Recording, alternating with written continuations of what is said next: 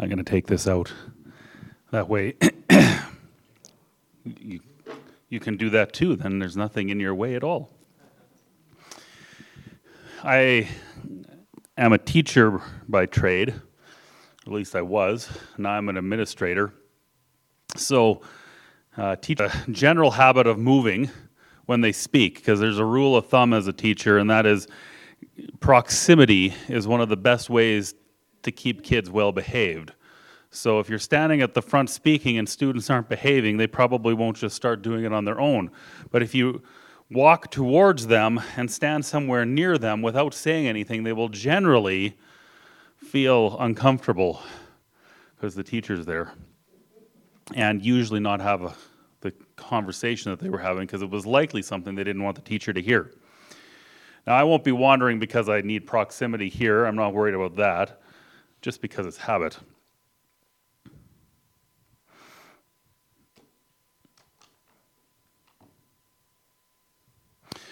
Let's start with a word of prayer. Father in heaven, we are so grateful that we have the freedom to worship and that we have you to thank for sending your Son to die on the cross for us. We want to ask your blessing today. Be with myself as I speak. Help the words that are shared here to be yours, and that they will speak to the hearts of everybody, including myself. I ask that you continue to bless us this Sabbath day and through this season as well. In Jesus' name, amen.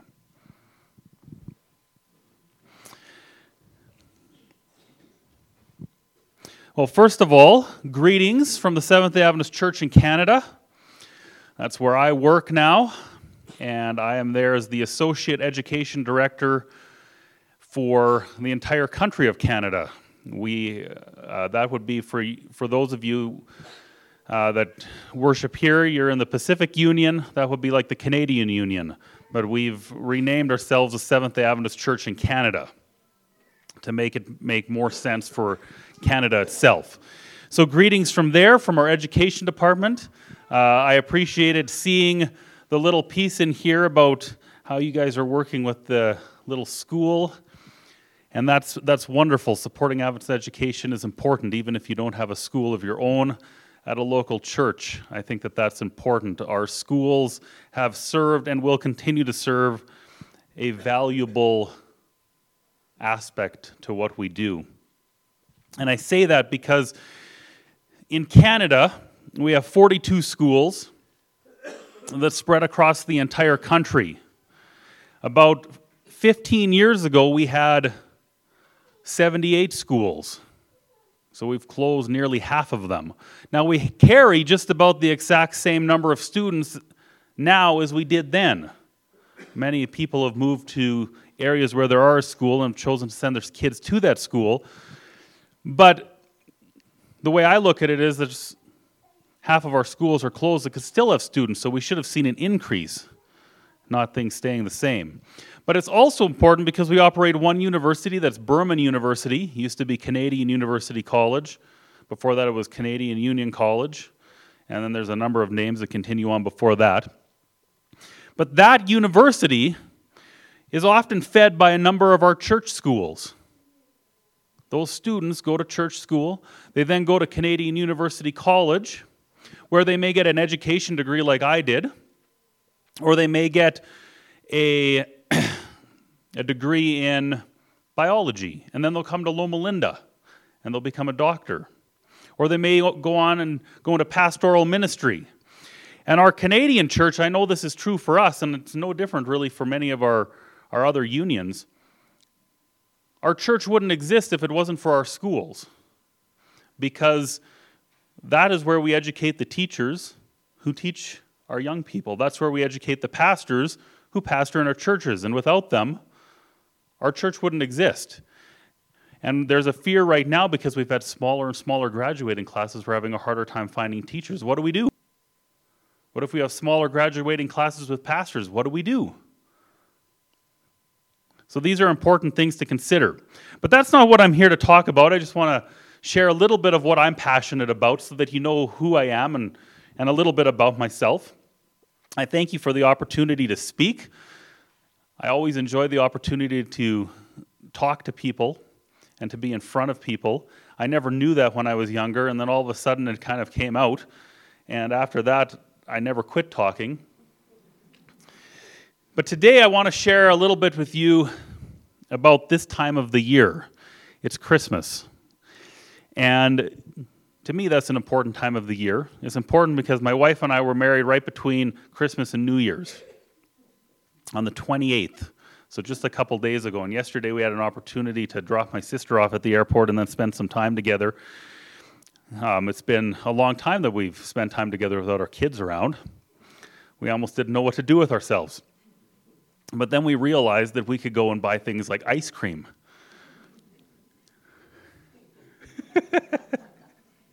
I knew that would get a reaction from at least somebody in the crowd, if it wasn't my only children. The way I like to talk when I speak to people is I like to tell stories and then tie that in to the main message. So if you're a younger person and you think, well, church is kind of for me, at least when I go to Sabbath school, and then after that, church is for my parents, that's not true. Church is for you specifically. And in fact, in Sweden, in the 1800s, when they said, nobody is allowed to preach, guess who did the preaching? Children. Do you know why? Because in Sweden, when they at that time, they also weren't allowed to put children on trial for anything that was considered criminal. So all of a sudden, God's Spirit came over five year olds who would come up front and preach because that was the only way His word was going to be spread in that country. So, you guys, church is just as much for you as anybody else if you're a young person. And if you want something to do that can keep you interested, what I tell my kids to do is sometimes I know that you have a little piece of paper and you might be drawing during church or something. What you can do to add to your attention span in church is draw what the sermon's about. And then you'll have like a pictorial diagram of what the pastor was speaking about, and that can tell you something, and it'll be all the points that you picked up on. And then you'll be able to use that to help you remember what the sermon was about and how it help it make sense to you at your age. So, we're going to start the story. I was standing in a graveyard in a cemetery. Some people find that to be a little bit strange. I actually find cemeteries to be very interesting places. It might be because on my dad's side of the family, on the Lehman farm in Rosthern, Saskatchewan, there is a cemetery. This isn't an uncommon thing in Saskatchewan. In fact, many farms had cemeteries because the families that lived in those areas would bury people who had passed away right on the property. And at one point, my, my uncle, this is a story long before I was ever born, my uncle, when he was just a little boy, maybe the age of my son, and a friend of him, his, were over at the house. And my uncle said to his friend, we have a cemetery on the property. And his friend said, No, you don't. You're a liar. He said, Yes, we have, a, we have a cemetery on this property. He said, No, you don't. So my uncle said, I'll bet you we do. He said, You don't. He says, Well, what will you bet? He said, I've got, and he had one of these, we have, just like you would here, we have coins that can be worth a lot of money. And there was a penny that had been a mistake and this penny was worth a fair bit of money at the time. I don't know what it was back in that era, but it was worth a fair bit. He said, I'll bet you that penny that there is not a cemetery on this property. So my uncle took him over to a pile of rocks. And he said, Look, turn over any one of those rocks and you'll find a dead ant. then he took him to the real cemetery. Apparently, my uncle was never paid out on that bet. That might have been a good thing because that's not something we generally say we should be doing in the Adventist church. But I was standing in a cemetery in Scotland, and it was, it was in the city of Edinburgh. Has anybody here ever been to Edinburgh? Edinburgh, Scotland is a really neat city. And as I was in this cemetery, it's just a small cemetery to a small church. And I was reading the gravestones it's interesting to look at gravestones, especially in old, old cemeteries. Some of these gravestones had 1,500 marked on them, 1,700 marked on them. Some of them were falling over, some of them were tilted to the side. Some of these gravestones were very new. Some of them had very young people that were buried there. And I looked at it and I thought that was something else. And then I looked, and the church was kind of down off of a hill. And to get to it, the way I got to it was not based on kind of the front street. I was out just walking, and I had walked down the hill and then into the cemetery.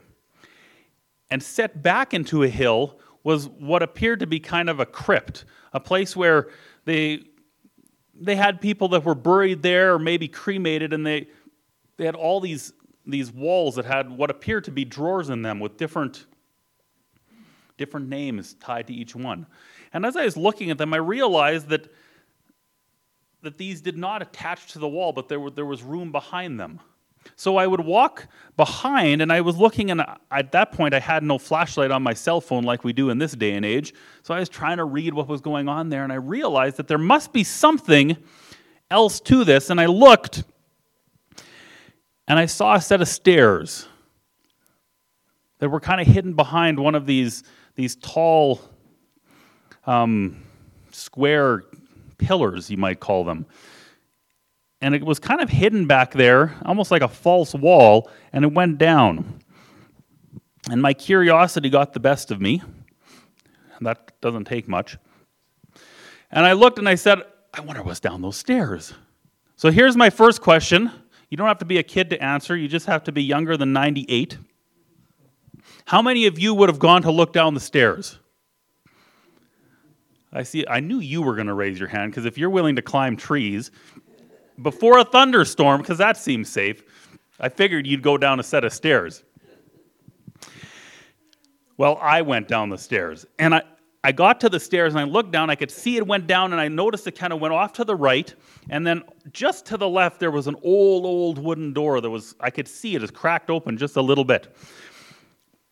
And I walked down there, and I got down the stairs, and I stood at the door for a bit, and I thought, well, it would, it would seem this door probably goes back up into the church. And this direction, I could see down, and then it just got dark. And I started to slowly make my way down that hallway when I heard behind me, Can I help you? Well, now what do I do? I have this fear and that I'm in a place I shouldn't be. I said, Oh, I said, I, I kind of stumbled through my words. He says, Don't worry, this isn't America you can go in places if they're open. Which I kind of laughed at because it's true. I, Canada's not much different. You'll have a wide open place with stairways somewhere like that, and you could get halfway down and get in trouble for trespassing. But he's like, "This is you're allowed to walk here. There's a reason." He said, "Let me show you." And I kind of looked at him. I realized that he was he was likely the priest of this church. And he said, "This is neat because right over here in this graveyard, this was kind of a symbolic thing. He said it was like they would die and they could come down this corridor. And he said, Check this out. And he opened the door at the other end and opened it into this beautiful garden. One of the most beautiful gardens I've ever been in. Hedges that were as tall as this church, with doorways cut into the hedges that were twice as high of that doorway. And you could walk through, and these beautiful flowers everywhere. And then he said something interesting to me. He said, Do you think those dead people up there walk down here to see them on their way to heaven? And I thought, Well, I don't know how to answer this question. I'm not a pastor of the Adventist church, so I'm not going to argue him into the ground very well on his belief system. But I thought, Well, I'm not going to lie. I said, No, I have a pretty good feeling they're still up there. I'm not sure I said it quite that way, but something to that effect. And he looks at me and says, I don't either. I don't think that's what the Bible says. And I thought, isn't that interesting? And we had our talk today, and you were talking about people in different denominations, that God has people in each church that are witnesses for Him. And I thought, isn't that true? And I have no idea what this man talked to his congregation about, but what I do know is our conversation theologically was bang on. And we talked for about five or ten more minutes. And it means something, and I tell you why it means something. When I first started teaching, my first school was a school called Hazelton Adventist Elementary School. And it was up in a place in northern British Columbia, and by northern British Columbia, if you ever look on a map, it's actually really only halfway up British Columbia. But we were about three hours from the Alaskan panhandle coming down near Hyder, Alaska, to give you a bit of an idea where we were at. And in this school, my first experience with the young people in front of me was, well, after getting set with figuring out how to teach, because you learn how to teach when you actually get a job, not when you're in school. And I'm sitting in front of these kids, and I said, It's October. We need to plan a Christmas program. And they said, No! We don't want to do anything up front. It's so embarrassing. Which I don't understand why they were so concerned about this because the teacher that had taught them just before I was there taught my kids just before we left the Manitoba Saskatchewan conference to go to Ontario, and that lady knew how to get kids ready for a Christmas program.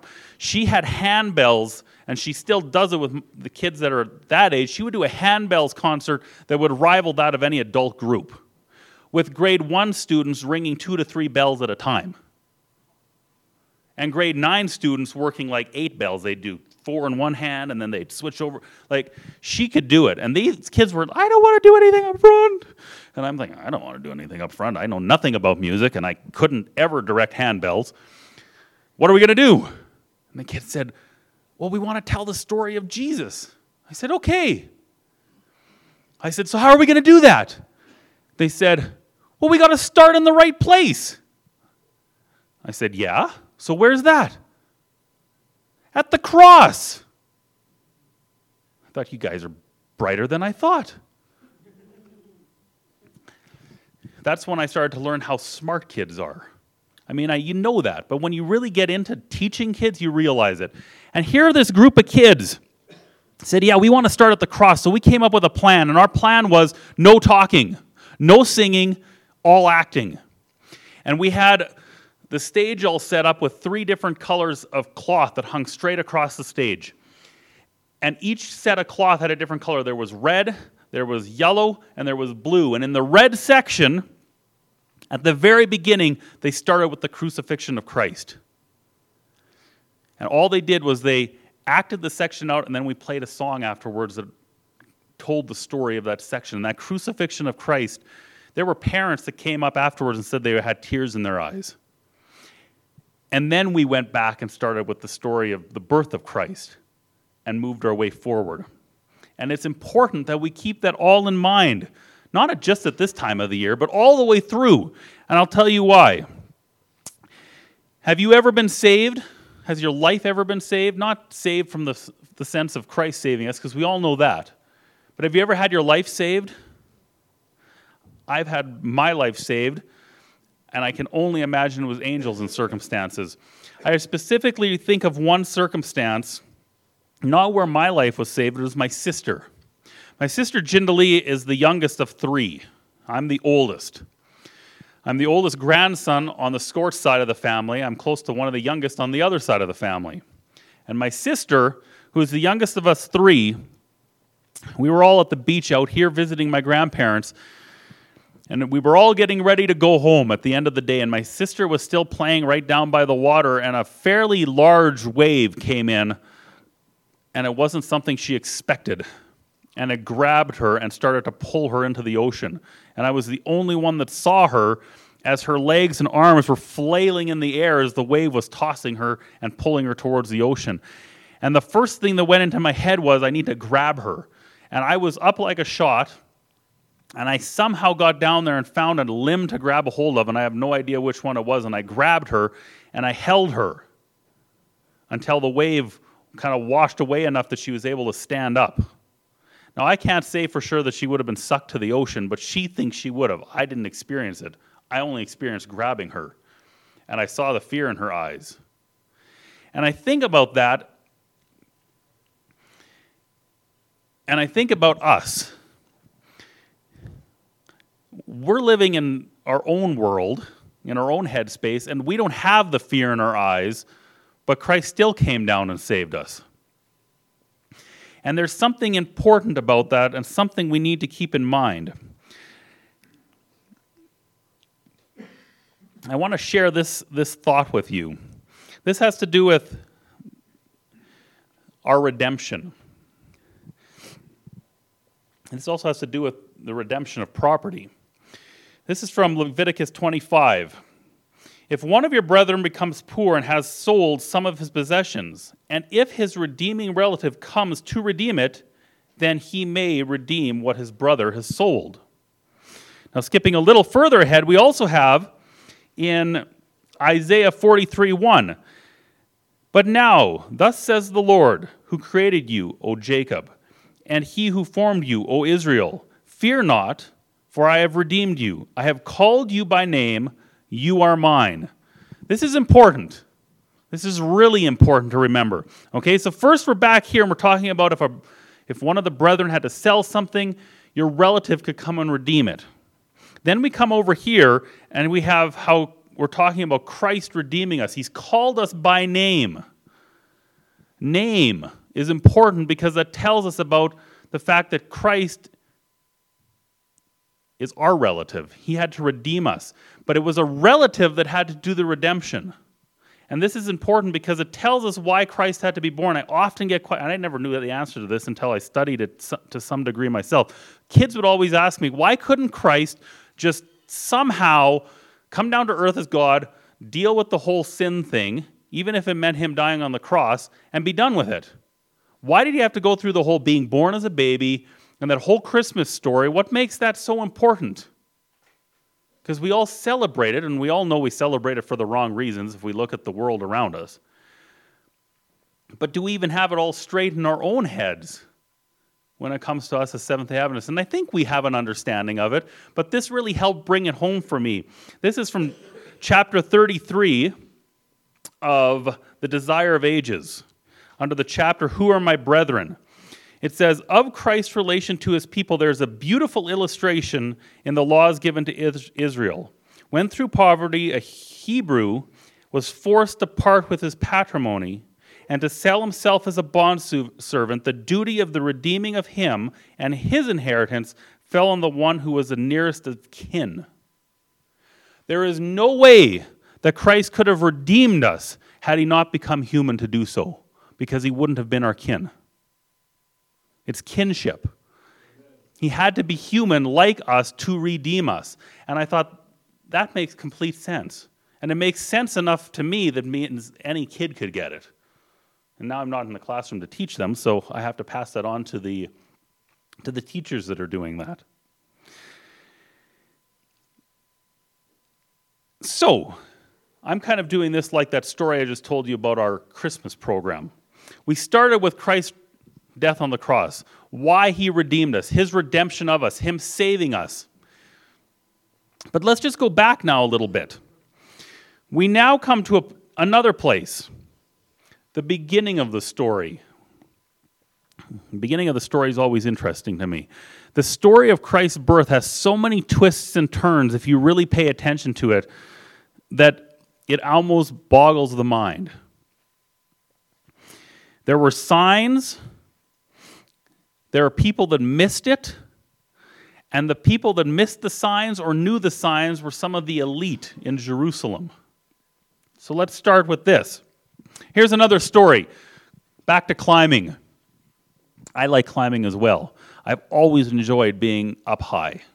If I have to stay in a hotel with work, and I travel a fair bit for my job, I will often try to find a way to get them to put me on the very highest floor they can because I just want a view. I want to see what's out there. And I really like rock climbing and I really like ice climbing.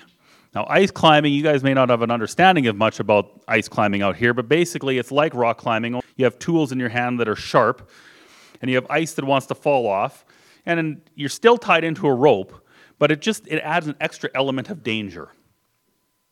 It also is just enjoyable because it's out in the cold. And so when you're climbing, and you're working yourself around, you have to understand how to signal each other. Uncle Doug would know this as well. He's sitting here in the in the congregation, and he used to climb an awful lot with my father. My father's the one that taught me how to climb. Uncle Doug taught me a little bit as well. Oh, there's videos of us going out as families and climbing. But you need to know the signals or the signs. So to start, you're all tied in, you have your harness on, you have the rope set up, and if you're lead climbing, it's even more nerve wracking because lead climbing means that you have to climb above your safety and hook in or set the route. So you're tied in, and the first thing that you need to tell each other is whether or not you're ready to go. And that starts with on belay. That means you got it. Belay on. The next one, climbing. That's what the climber would say. Climbing. And the belayer on the other end would say, climb on. I'm ready for you. Then they're climbing up. The climber's going along, misses a handhold, falling! And the belayer says, Fall on! No, the belayer doesn't say fall on. What that tells the belayer is, get ready, because this rope's going to get tight, and if I don't lock off, I'm not going to be in as good a position to try to save the person on the other end, right? So I'm out climbing with my dad and my brother. We went to Boulder, Colorado. We had gone out there to do some work through a number of different areas. We'd gone to, Hol- where we were heading down to Holbrook, where the Indian school is. And down in that area, we were going to be spending some time, but before that, in Boulder, Colorado, where my dad had worked on some of his degrees, we wanted to go climb, and we really wanted to climb the third Flatiron. Boulder has five Flatirons right up against it in these rock formations. And the third one's the popular one. It has a big CU painted on it that somebody snuck up there and did years and years ago for the University of Colorado. And we wanted to climb the third one, and we got there, and there was, of all things, we would expect only this in America. A bald eagle was nesting up there, and you do not mess with a bald eagle because that's like the national symbol. And we're like, as Canadians, we're just like, oh, people climb our maple trees all the time. Nobody stops them. But that meant we couldn't climb it. So we decided we were going to go to the second Flatiron. And on our way up the second Flatiron, we worked ourselves up to where we were going to start the climb. And it, was a, it had to start with lead climbing, and my dad was going to lead. Lead climbing means you have to let the rope out as they climb and they clip in. And then when my dad would get to the top, he was going to then belay us up. And my brother, he was on the end doing the belaying. And my dad had to go up around a bit of a corner and a ledge so that he was out of sight. And my brother and I, being teenagers, had an attention span of a goldfish. And we're standing there. We just started chatting oh yeah, this. Oh, look at Denver out there. You can see Denver all the way off in the distance. La da da da da da. And my dad yells, "Slack!" Slack means he wants a little bit of a looser rope because he needs to probably reach up and clip in or something like that. And we didn't hear him. He's around a corner. It's windy out. Slack! Nothing. Slack! Nothing. Finally, you guys, pay attention. Guess what my brother heard? Tension. And he starts pulling, pulling through. What are you guys doing down there? We are tension. My dad always told students never yell, take up the slack, because if you hear take up the slack and all you hear is slack, you're going to let a bunch of line out when really the guy wanted tension. So we were pulling him off the mountain. We had failed to hear the signs. It's important. So let's figure these signs out.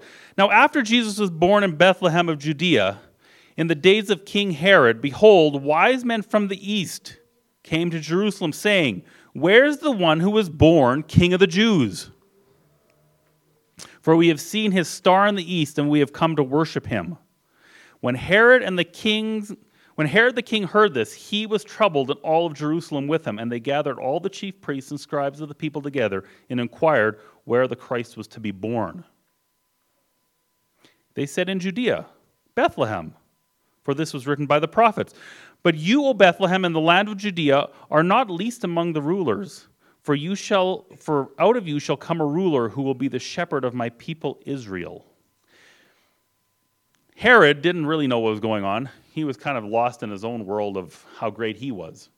But there was a group of people who knew exactly what was going on. They knew where Christ was supposed to come. But the people that noticed it, that knew about it, were kings from the east and lowly shepherds who had it told to them by angels. They had missed something. And here is something very interesting. So, that, just in case you're interested or wanted to know, that, of course, is from Matthew 2 1 through 7. But then in the Desire of Ages, chapter 6, page 62, Ellen White writes this The priests and elders in Jerusalem were not as ignorant concerning the birth of Christ as they pretended. They report, the report of the angel's visit to the shepherds had been brought to Jerusalem, but the rabbis had treated it as unworthy of their notice. How can we, administrators of the church, not have it told to us?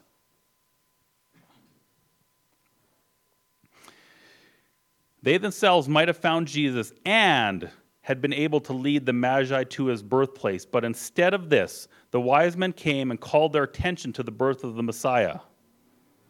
Where is he born, the King of the Jews? Now pride and envy closed the door against all light. If the reports brought by the shepherds and the wise men were credited, they would place the priests and the rabbis in the most unenviable, position, disproving their claim to be exponents of the truth of God. These learned teachers would now stoop to be instructed by those, uh, sorry, or would not stoop to be instructed by those who were considered to be heathen or uncircumcised. And of course, we know what happens after this. Everything they do is moving towards the eventual crucifixion of Christ. They couldn't handle this fact that they weren't considered to be the elite. And again, we come back to our Sabbath school lesson and just how do we reach people? As a church, we know that we've been brought a special understanding of the Bible, but that doesn't put us here when it comes to how we deal with people. That gives us an understanding so that we know how to reach people. So, all these people missed the best thing they could have had. I was in France with my family. My mom, my dad, my sister, and my brother, we were all there. And we drove up into France to the Citadel that was up on a hill and it was just starting to get dark. And we wanted to go up and take pictures. And we hoped that this opportunity to take pictures would be great. And I'll tell you why I hoped, especially. I love taking photography at dusk and at night. Just the sparkling lights. I mean, you can never get it the way it looks in real life, but you just try to grab that. And I was like, I want to get some pictures of this place at night. And we went walking up there. My mom stayed back because of a headache. So it left my brother, my sister, myself, and my dad walking up this road that switched back its way up to the citadel. And we got to the entrance, and there was a pathway that was just big enough for what looked like a, a horse and carriage. And then there was another pathway that was just big enough to walk through. So my brother and I went walking through the walking pathway, and my dad and my sister, they went through the driving pathway. And as we got about halfway into that pathway, a car came speeding up and came flying through the driving section. And my dad and my sister straight against the back wall for obvious reasons. There's a car coming. My brother and I did the same thing. I don't know why we were in a spot that was not nearly wide enough for a car to go through, and we were against the wall. Then all of a sudden, we stood there for a second, and all of a sudden, another car came flying up. Through it went. And my dad looks at my sister and he says, We got to get out of here. And he's gone. He just takes off running. And my sister follows him. And my brother and I are like this What's going on? What just happened? Now, you have to remember, at this point, I was 21, 22, somewhere in there. My brother would have been 20, my sister would have been 18. But dad is still dad.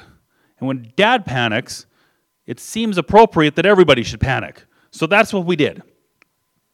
We panicked. And we took off running and we ran up over this bank and we were laying down with our heads just poking over the bank in the pitch black, watching for what else was going to happen next. Dad! Dad, where are you? Nothing. Dad! Nothing. Finally, we hear, Jordy!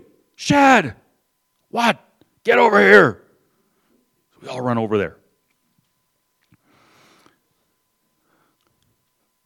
What just happened? I don't know what just happened. Shh. Be quiet. Why? I don't know. Just be quiet. That could have been a drug deal. Yeah, it could have been drug deal. Yeah, you're right. It probably was a drug deal. We're, now we're all thinking our own imaginations. So we started to make our way down. We said, we got to get out of here. We made our way back down the switchbacks. And as soon as we got to the road, we ran as hard as we could to a building that we knew was just at the bottom of the switchbacks. And we got into that room. oh, okay, we're safe now. And then we got our breath. And after that, we straightened up and we walked on the road like we knew exactly what we were doing. At which point we went to bed. We said the next morning, well, in the daylight, it should be safe to go up there. Let's go check it out in the daylight and we're all walking up there. We told my mom the story. She's kind of dragging a little bit behind us, like, should we really be doing this? I'm thinking there's going to be a dead body there. Who knows? Like, it's drug deals. Things go wrong in drug deals.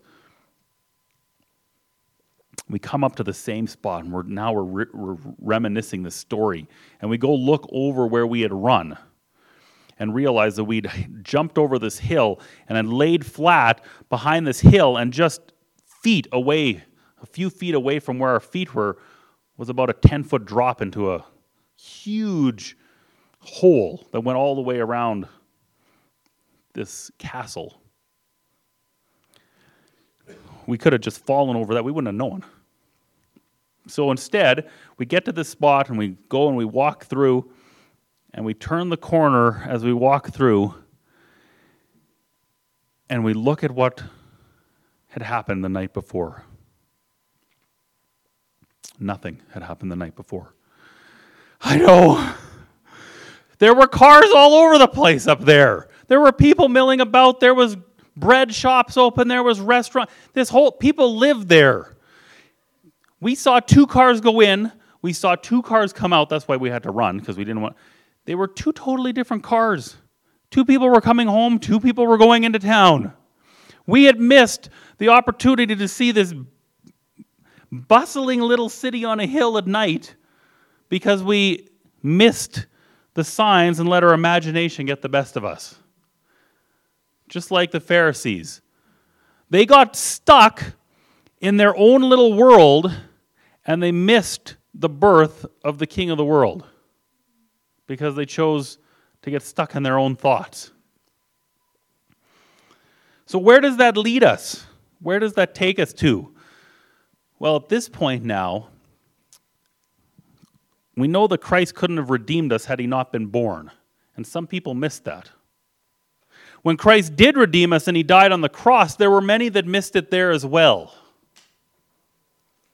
What we don't want to have happen is for people to miss the next time that Christ comes. But we have a role to play in that.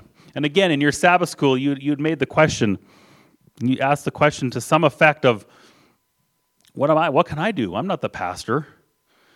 Well, if the pastor is going to be the one that gets everybody to heaven, we're all doomed. Because we are all called to do a work. And that's where we're going to start to go into this, this aspect to close our, our talk here today. So, this story, I've told this story in the past. It involves my wife. You have to remember that we've been married now for 12 years. I've learned a lot in 12 years, so don't judge me for this story, which was a few years ago. But it's an important story to think about For anybody who's ever taught, you understand that there can be some pretty bad days when you're teaching. And I'd had one of those bad days. I'd had three parents who had issues with people at the school, which meant they had issues with me because I was a teaching principal. The students were not behaving. And I knew that I was coming home to my wife leaving because she had, I don't know what she was going to. If she was attending a class or there was something that she was doing that evening. And I knew I was coming home. And as soon as I got home, she was going to leave. And that meant she was going to leave me with our oldest daughter, Ayla Wynn, which I was not looking forward to because I wanted to kick back and relax. And when you have to take care of a baby that does not go to sleep, you can't do that. And Ayla Wynn, she still does not go to sleep. There's just too many things going on. The minute that child was born, her eyes were open and she was looking around. And when she should have been sleeping and resting after this long birth, and my wife was resting, she was lying in the bassinet staring. I'm like, so that was what life was like. I'm like, how am I supposed to just relax if I can't even get her to go to sleep? So I was already in a miserable mood. And I get home, don't judge me. I've changed. I'm a changed man. But when I got home, my wife's at the door. Okay, I got to get ready to run. Figure something out for supper. I didn't have time to make anything for you. Not that the wife should have to make food for her husband all the time. But I was already in a bad mood. And I'm like, ugh.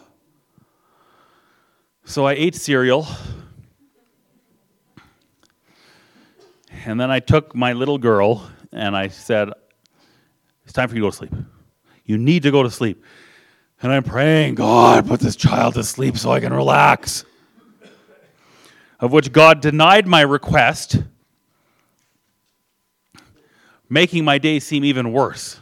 But God had something in mind because we live in this world that is full of misery, and God wants to give us something that's better, and we will forget all, all about the misery of this world.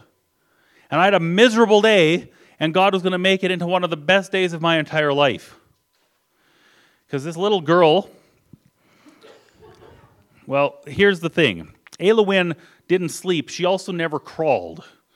She was a very large child, and crawling wasn't really an option because getting her feet up under her was difficult. So we figured she might go straight to walking. And that night, I was trying to put her to bed, and she was refusing go to go to sleep as usual, crying and crying. And finally, I said, Forget it. Come out here. Maybe you'll fall asleep on my chest while I relax. And she was just kicking away, doing stuff. And finally, I said, Okay, I'll just try it. So I took her, stood her up, leaning with her back against the couch, kind of like this. And I went about 10 feet away and I said, Okay, let's try walking again. And we've been trying to get her to walk for a couple weeks, a couple months even. And she wouldn't do it. And she's looking at me. She's kind of standing there, all wibbly wobbly. And she looks at me and she's wobbling. And she just walks straight to me, 10 feet. Her first steps were on my most miserable day. Well, not obviously because she walked, and there's I've had worse days since, but I've used that to remind myself it can't get that bad. She walked to me, left my wife out entirely, did it just for me, and took her first steps. And I, the day could have been ten times worse than that, and it still would have been the best day because this little girl took her first steps to me. And she did it looking right at me like, I'm going to do this, Dad, just for you. I think of another one, another very brief story. I went to Nepal on a mission trip, and we had a young person there, a number of young people there, sorry, and one older gentleman joined us. His name was Casey. He joined us there because he's a good friend of my dad. And the very first Sabbath that we were there, we went to church in Banepa. And in this church in Banepa,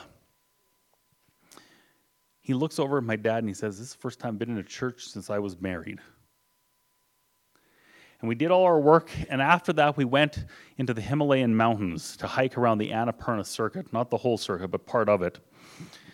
And as we're walking through Annapurna and this area, he keeps saying, I don't believe there's any mountains here. because our first two days it was so cloudy and socked in that we couldn't see a thing. And we're like, what are you talking about? We're in the mountain. Nope, I don't believe it. There's no mountains here. Now, we knew he was kind of joking. But on the third day, when we got up in the morning, those clouds had blown out and we saw the mountains. And I stood on a hill called Poon Hill at 3,100 meters. So that's about nine, 10,000 feet. And I was standing in what felt like similar to this, close to tropical, and I looked across at Mount Dhaulagiri, and I'm like, I would be, no, I couldn't be there. That's all snow. I'm standing like there. If I was on Dhaulagiri, I'd be like there. These huge, these mountains are enormous. And I'm there and I'm looking at this and I'm just like, man. And I looked at Casey and said, Do you believe that there's no mountains here now? He says, Of course not. Look at these things. That's what God wants to do when He takes us to heaven. It's going to be just like that. So I want to read something to you from Revelation. This is Revelation 21, 2 through 5. It says, Then I, John, saw the holy city, the new Jerusalem, coming down out of heaven, as God had prepared it as a bride adorned for her husband. And I heard a loud voice from heaven saying, Behold, the tabernacle of God is with men, and he will dwell with them, and they shall be his people which they can be. He's redeemed us. God Himself will be with them and be their God, and God will wipe away every tear. There shall be no more death, no more crying, no more sorrow. There shall be no more pain, for the former things have passed away. Then he who sat on the throne said, Behold, I make all things new. And he said to me, Write, for these words are true and faithful. I like Revelation. I like Daniel. Daniel's really cool because Daniel tells these stories and it says, seal these words up. And then you get to Revelation and John writes and he says, don't seal. He doesn't tell him to seal these words up. He says, these, this is, get this out there. It's time. People need to know this stuff. And here he says, write these words down. And I think God is just, he's just waiting to come and get us. But we still have work to do. And that's telling people about this opportunity that they don't want to miss out on. It says here, and this is from the Great Controversy, chapter 42. If I had the opportunity, I'd read the whole thing here today, but we don't have that type of time. But I do want you to keep this in mind, and if you get the opportunity at the end of the day and you're sitting around thinking, ah, maybe I should take a Sabbath afternoon rest and nap, I'd suggest reading chapter 42 of the Great Controversy. It's the last chapter. Here it says, Now Christ again appeared in full view of his enemies, far above the city, upon the foundation of burnished gold. Now, this part is talking about the end of sin. So this is after the thousand years. Those that he has taken to heaven with him are gathered with him, and he's coming back. The earth is going to be purified. There is going to be no more sin. But before that can happen, Christ said every knee is going to bow. And so above the city, Satan is standing below on earth with all of the people that chose not to accept Christ as their Savior, all raised from the dead for one last time because they're going to understand as well that Christ is King. It says, Upon this throne sits the Son of God, and around him are the subjects of his kingdom. The power and majesty of Christ no language can describe. Now, this is really neat. It says, Nearest the throne are those who were once zealous in the cause of Satan, but who were plucked as brands from the burning, having followed their Savior with deep and intense devotion. So the throne is here. Christ is coming down to purify the earth, and right closest to him are those who were most op- opposed to him but changed their ways. That's pretty cool. I, I read that, I'm like, man, that's, that's neat. Next are those who perfected their Christian characters in the midst of falsehood and infidelity, those who honored the law of God when the Christian world declared it void. So the next group are those who were on the earth when Christ comes the second time. And behold, the rest of the great multitude stood around him.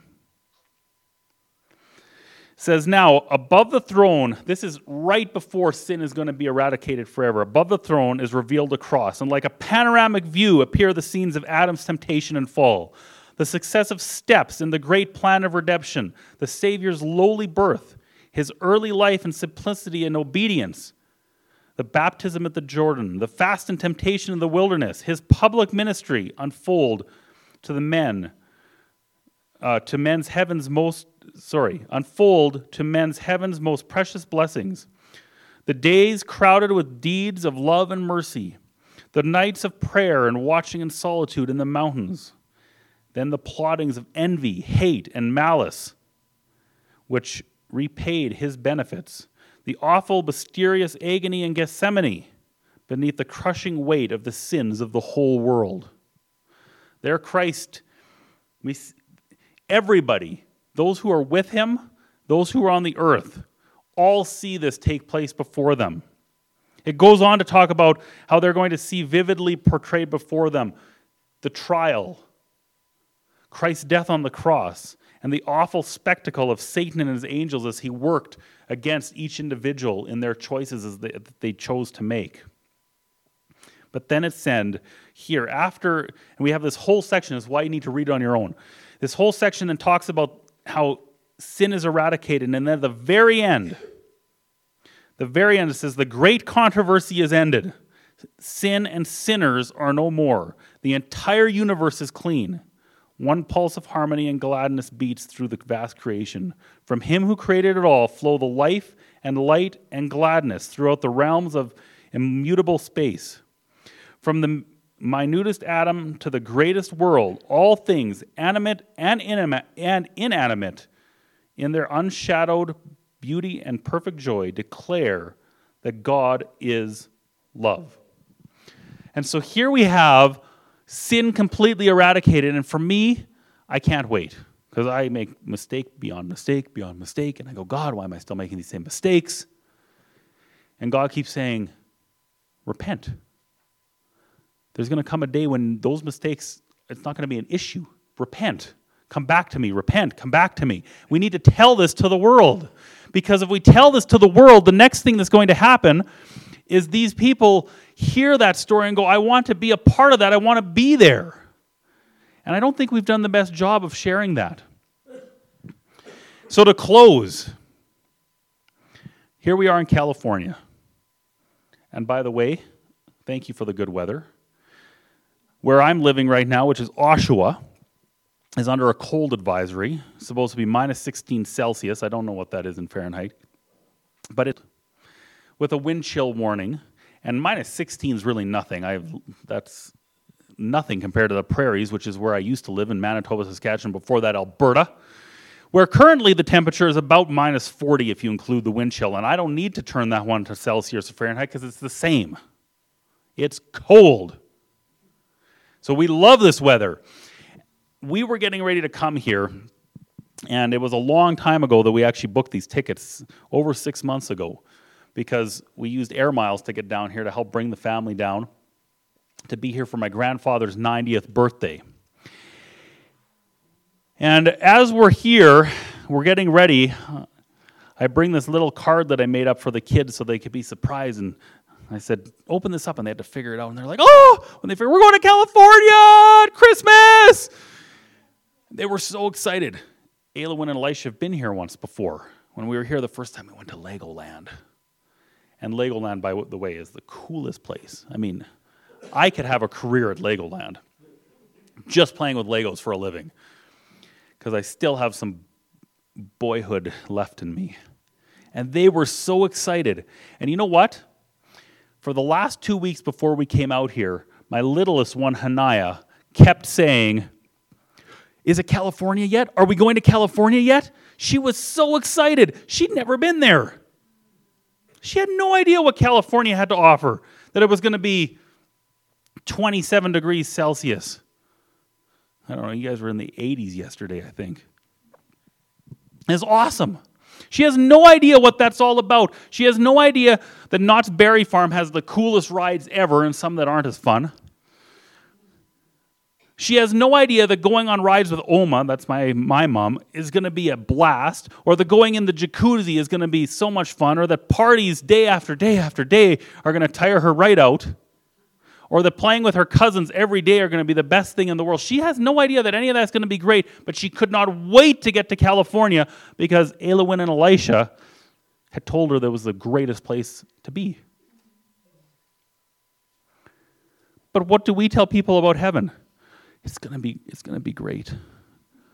But we have to go through this time of trouble. I hope we make it. I mean, if we don't, I guess I guess heaven will be good. Right? Yeah. No, that's not what we're supposed to do. We're supposed to tell people that we want them there with us. Jesus wants us there. He wants them there. And all we have to do to get there is say, Take my sins on the cross with you. Because we all know that we're sinners, whether we believe in it or not. We all know that we're sinners. All we have to do is tell people. And I think that our job as Christians is to be like my two oldest kids in how they told Hanaya about going to California.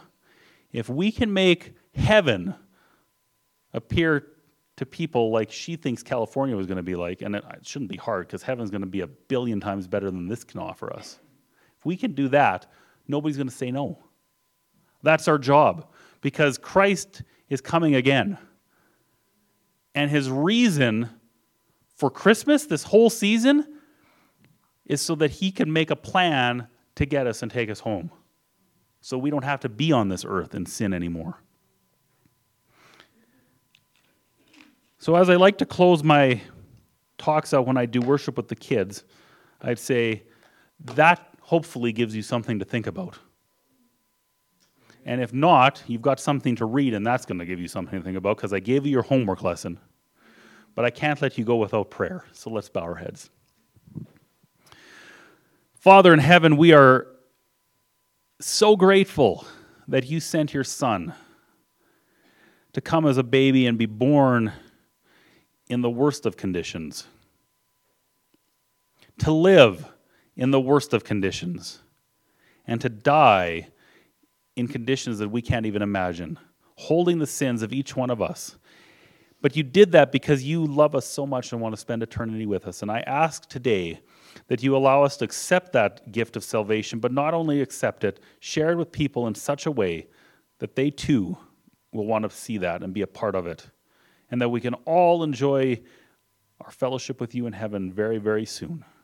In Jesus' name, amen.